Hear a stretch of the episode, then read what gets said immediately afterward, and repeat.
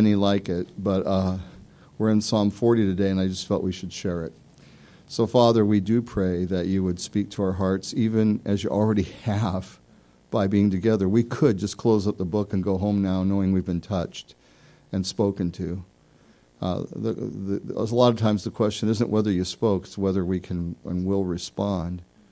And Lord, that still takes your Holy Spirit. So we pray you'd move in us and work in us even now in Jesus' name. Amen. And uh, interesting, just very interesting to me. Um, for those who are possibly exercising patience and tribulation right now, I won't ask you to raise your hand if you're doing that. Uh, I, no, I said I won't ask. That's great. But you can because we're free here. Okay. Uh, so, so you are. Okay. Well, good for you. That's good. And, and for those of you who need to be encouraged uh, to do so, Psalm 40, 1 through 3 to begin. I waited patiently for the Lord, and he inclined to me and heard my cry. He also brought me up out of a horrible pit, out of the miry clay, and set my feet upon a rock and established my steps. He has put a new song in my mouth, praise to our God. Many will see it and fear and will trust in the Lord. Hmm. We know that David did enter the kingdom, you know, when he died and went on to be with God in the heavenlies in the kingdom. We know that uh, he did it through much tribulation.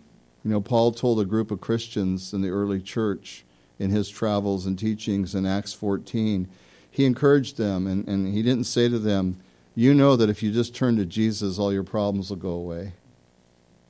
He didn't say to them, If you just turn to Jesus, all your sickness will be gone. He didn't say, If you just turn to Jesus, you'll be rich, famous, happy and clappy all the time. He didn't say that. Paul said, as a messenger of God, it is through much tribulation, encouraging them, testifying to them. As much through much tribulation we enter the kingdom of heaven.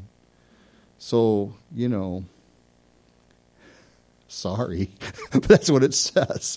His situations, David's, were overwhelming sometimes, weren't they? And they weren't fixable by money or by doctors or by close friends fixing it. We have examples like that all over the place in the Bible. In Hebrews 11, a lot of people who were just like David, who struggled both with outward things, which we'll read about, and inward things, which we'll read about, that needed God's help. My friends, it's not a shame that you need God's help. It's not a shame to need God's help. And where was? Now, here's the question now you can speak it out. Maybe you know this. I'm asking you from what we just read, not from some historical setting. Where was David when he was waiting patiently for the Lord? In a cave? No, not a cave. It says it right in the verse. Say it loud. In a horrible pit. Don't be scared. I probably do things that make you fearful to speak, and um, and they're probably stupid things. So you know, but don't be fearful to speak. You know, You're, yeah. Where was David? I waited patiently for the Lord, and he and he heard me. He inclined to me, and that, that means that he leaned in, leaned in to listen. And by the way, and he heard my cry. Heard is Shema, as in the great Shema of Deuteronomy. Shema Yisrael Adonai Eloheinu is hear, O Israel. When God says hear, listen, is he saying, hey, if you got a second, give me half of an attention of your left ear? You know, listen with total intent. God leaned into me, leaned down to me, and he listened with complete intent to my cry. And he brought me up out of a horrible pit, out of the miry clay. And I was waiting patiently there, David says. So, I mean, if I fell outside on the ground and somebody scooped me up right away, I wouldn't say, Oh, thanks, I've been waiting patiently there. You'd have to have been there for a while. How long, I don't know. Long enough to say I was in a horrible pit in the miry clay, And I was waiting patiently for the Lord. I don't know that he always did that, but in this psalm he declares that and he gives us direction. And uh, God inclined and stretched out and heard and listened and brought me up. He delivered me. Deliverance came, and from that deliverance, a song of praise was birthed. And he's penned it. And he says, Those who were watching, and people are watching. As you know, people are watching you. You don't realize sometimes the people that are watching you. Now, I'm real aware of it. You go, Oh, because you're a pastor? No, because I do so many stupid things. People say, What are you doing? I go, Oh, you were watching. Do you ever have that? You don't have that, Linda? Never? Okay, I mean, uh, people, I, I, have it all the time. I was hoping that you guys, I was hoping I wasn't alone here, but people are watching, of course. The real issue is people are watching you more than you think. Not everybody that's watching you is watching you to just put your, your, their head on your, on your neck when you fall down. That's not. If you feel that everybody in your life is doing that, maybe internally there's something that needs to be readjusted. But on the other side, people are watching, and some are watching to point out your flaw, put you down, and some are watching with intrigue. How is she, how is he going to handle this? I've heard them talk about Jesus, or I think they're a Christian. I wonder what they're going to do. He said many people are going to watch and they're going to fear, and that's reverential trust for the Lord, and which brings a hatred for evil. Obviously, the fear of the Lord is the beginning of the wis- of wisdom. The fear of the Lord is clean. It says enduring forever. You read all the places where it talks about the fear of the Lord. It cannot be something that to, to terrorize people and make them run from God, because that is never the context it's used, other than the rebellious that simply reject His love and kindness eventually. The fear of the Lord draws you into a reverential trust for Him and a hatred for evil. And you know you're really on the right track when the first hatred you have is for your own evil. Four and five. Blessed is the man who makes the Lord his trust and does not respect the proud nor such as turn aside to lies. Uh, many, O Lord, are your wonderful works which you have done, and your thoughts towards us cannot be recounted to you in order. If I declare or speak of them, they're more than can be numbered. You see, Ed and Joni were very good about reducing down to one testimony because they have hundreds of testimonies. And one leads into another, doesn't it? If you're because your life as a Christian can be a testimony upon testimony. And, and so but the temptation is to listen to the proud, to the arrogant thoughts, to the lies that tell us to forget his wonderful works and then be molded by our troubles. And you know, I don't want to be trite or simplistic when I say you know those quotes. And When God leads, He provides, and I always remember it just because the G's. God guides, He provides as well is another way to remember it. But you know, troubles, trials will make us either better or bitter. Is still is kind of true. it just is is that that's what a trial and trouble and pain will do make us either better or bitter. And we're instructed here to remember in many places what he's done, what he's going to do, and the eternal view is in place here. It's God's view. You may ask God, listen, forget about your view for a minute and look at it from my view.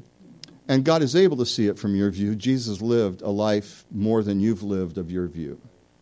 I mean, you either believe that or you don't, but that's what the Bible tells us about his life. That's his presence on earth physically, was he went through more than you or I could ever imagine. I haven't. I don't know what everybody's going through, and I can't tell them I totally understand. He can. So, and God doesn't give up his eternal view to help you because that wouldn't help you for God to give up his eternal view and when you say, well, just it's just it's the right now and you got to do it this way right now because that's what I feel and that's what I see and that's where I'm living. I'm not living in the eternal. I'm not in heaven yet. I'm here right now. And you want God to move into that in your way. It's like if you're drowning in the ocean and instead of God throwing you a lifesaver, he throws you an, uh, an anchor, uh, an anvil. For him to give up his picture, his view, his reality to help you wouldn't lift you, it would sink you. It would sink me. And so the temptation is there to lose the eternal view. It's there every day for every one of us. You're not alone in that. Verses 6 through 8. Sacrifice and offering you did not desire my ears. You've opened burnt offerings and sin offerings you did not require. Then I said, Behold, I come in the scroll of the book. It's written of me. I delight to do your will, O my God, and your law is within my heart. And of course, we're reading prophetic words that were told in Hebrews and in the Gospel of John and even in other places. What David is prophesying about, David's a prophet. But David is also speaking from his heart. And he's saying, in essence, from his heart, I've seen beyond the letter of the law that I love. I love God's law, David said. You know, I do. But I'm seeing beyond it that the sacrifices all speak of Jesus. David is prophesying about Jesus who came to do God's will. The, in, the, in all the whole volume of the book, it's written about him. It's all about Jesus. Even though David doesn't fully understand that. And how is God's law moved from just being written on stone tablets, thou shalt not, to being written on the heart of a human? How does that happen? Through the blood and through the covenant, the new covenant of Jesus Christ. This is the new covenant in my blood this is how God writes. He wrote on stone. He prophesied and came upon Old Testament prophets. David had the Holy Spirit come upon him as he's writing and give him these words, right? But now, though God can give us prophetic words through people and make people have a ministry of prophecy, it's not the same as the Old Testament prophet right now, that same Holy Spirit that moved upon a prophet's heart to tell us about the coming of the Messiah, who would write his word on our heart, that Holy Spirit comes to your heart and writes on your heart. And you're getting that prophecy, you're getting that clarity, you're getting that relationship and connection. You can't live as an Old Testament saint, there's no such thing anymore. You have to live as a New Testament saint which means the Holy Spirit needs to come to you, and He does. Convict you of sin, and He does. Cleanse you of sin, and He does. It's the blood of Christ empowered by the Holy Spirit. And then, as God the Father orchestrates, say we covered them all three. and and and and and now on my heart it's not like rules a list of rules are written but god's character and nature and his his heart in those things that he said don't do this do this all of that was God's heart of purity and holiness, of love and of mercy, of righteousness. It's written on our hearts. I come to do your will, O God, to write my law on Barb's heart. That was God's will, that you would receive Christ and have him on your heart. Mm. Nine, I have proclaimed the, goodness, the good news of righteousness in the great assembly. Indeed, I have not restrained my lips. O Lord, you yourself know. I've not hidden your righteousness within my heart. I've declared your faithfulness and your salvation. I have not concealed your loving kindness and your truth from the great assembly. You know, um, have you been baptized? Not as a baby, but have you been baptized as a believer? Um, because if you were baptized as a believer, uh, you already have stated that you believe in public declaration of your faith. That's what baptism is. It's a public declaration of your faith. David says, I've not had, now he had a role as king to speak and do, and I get all that, and you do too. But there is a message here for us about when people say, sometimes this is code, people say, well, well my faith is very personal to me. Now, I never dismiss somebody for saying my faith is very personal to me. I, I think my faith is very personal to me. But sometimes that's code for I don't want to talk about it. I don't want to be talked to about it. I don't want to think. I don't want anybody to discuss faith with me, right? And I don't think anybody should talk about their faith publicly. Show it to me in the Bible. You know, you have, everybody has a right to their opinion, but that's all that is, is an opinion. Clearly from Scripture, we are to publicly declare. I'm not saying I'm not interpreting David's words to say everybody here needs to go out being a street preacher right now, and get a sandwich board. On the other hand, he says, I have not hidden, I have not concealed what should be known from my life to other people. Are you with me? That what should be known in my life by other people? You know what? Your non Christian friends should have ammunition to use against you if you fail. They absolutely should be able to. You are a Christian. What are you doing? Why are you, you, They should have that ammunition. I'm not saying they should load their gun. This is a great thing. Let them shoot you with their, with their anti-God bullets and hate you bullets or something. But if people don't know where I stand, that's not a credit to my slickness and coolness. I don't mean the first moment I meet somebody. Hi, I'm a Christian. Do you believe in Jesus? You know, but David was not ashamed and would not be afraid to speak, and he said, You know, it's a public declaration. Bapt- if you have not been baptized as a believer, you should be, you need to be. And it's not like we'll try to find, we have to find 3,000 people to watch you, but we'll fill up our little, t- our little swimming pool thing, put it out back, or go somewhere, and we'll baptize you. And you'll be baptized not into Adirondack Christian Fellowship, but into Jesus Christ because we don't baptize into our church name, we baptize into the, the truth of Jesus Christ that you have proclaimed in your life. And you should do it. If you haven't, you need to do it. And uh, Jesus commanded it.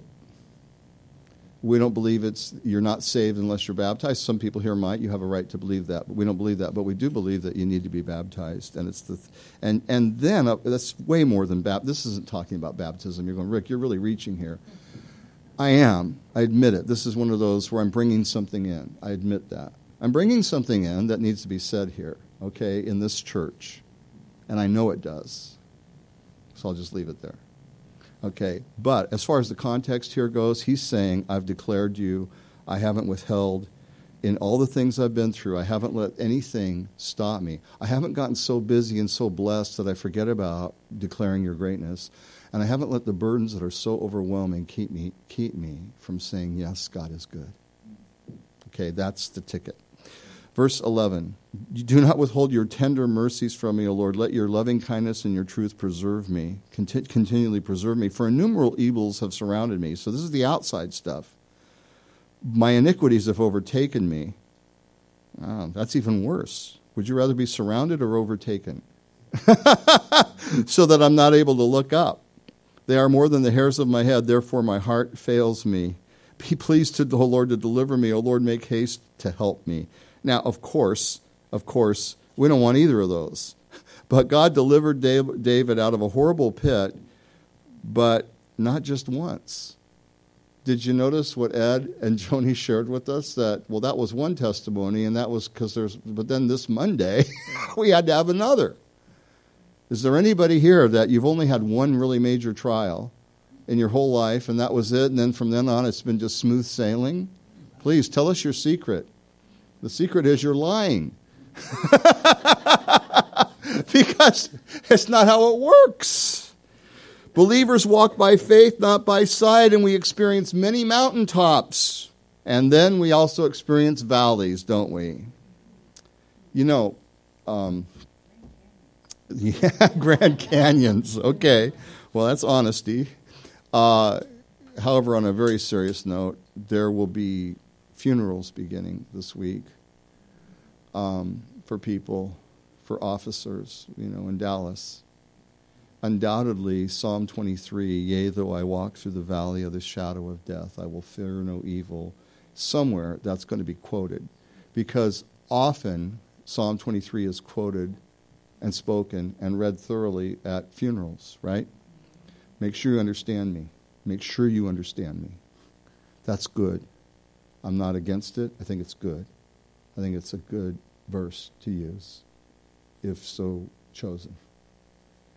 But Psalm 23 was not written solely to be read at funerals. Are you with me? Psalm 20 I walk through the valley of the shadow of death a lot of times in life, a lot of places. We, we kind of leave a lot of things for the graveyard.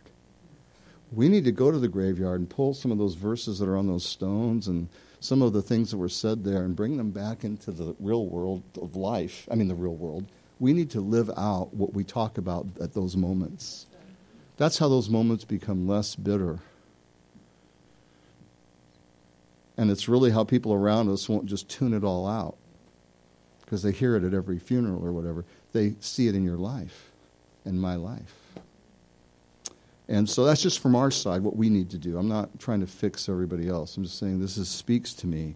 Uh, you know, it's not intended for that alone. There's a lot of, uh, we face evil, we face hardship, and then we face our own sin, my iniquities. You know, my pastor, who some of you know pretty well, Pastor Jon Courson, you know, he had three children. Peter John is his oldest. Then his wife died when I think Peter was only like four or five, and then the other two the two girls were younger than that.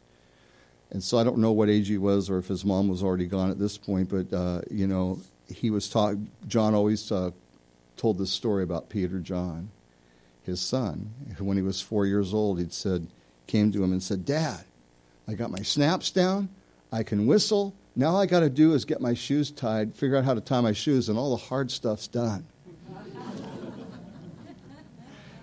It's just such a great story, and Jon told it that way, and, and people laughed that way. But, you know, Peter found out. Peter found out that just getting his shoes tied wasn't the end of the story. Because then, when his younger sister, two years younger than him, when she was 16, she died in a one person car accident. And then, when Peter was about 20 to 22, he developed severe Crohn's disease and to this day he lives with it. He's got two uh, natural birth children and two adopted, do- two, four daughters, two natural birth, two adopted from Liberia, and uh, this wonderful family. But he's uh, even this last year he almost died from another complication with on his brain, either meningitis or something, uh, or encephalitis, and just he's had an endless road of pain. So it wasn't just once I get my shoes tied, everything's okay. And, and, and obviously, he knows that better than I do at a younger age than me. I think he knows it better than I do. He also knows that the Lord is faithful. And as do many other people that won't have the fame of a Courson or even a Cohen. but God knows you, and He knows what you face. And I don't even know his personal failings on the internal and the stuff that would can eat you up worse than Crohn's disease. All of us, right? Our own failure.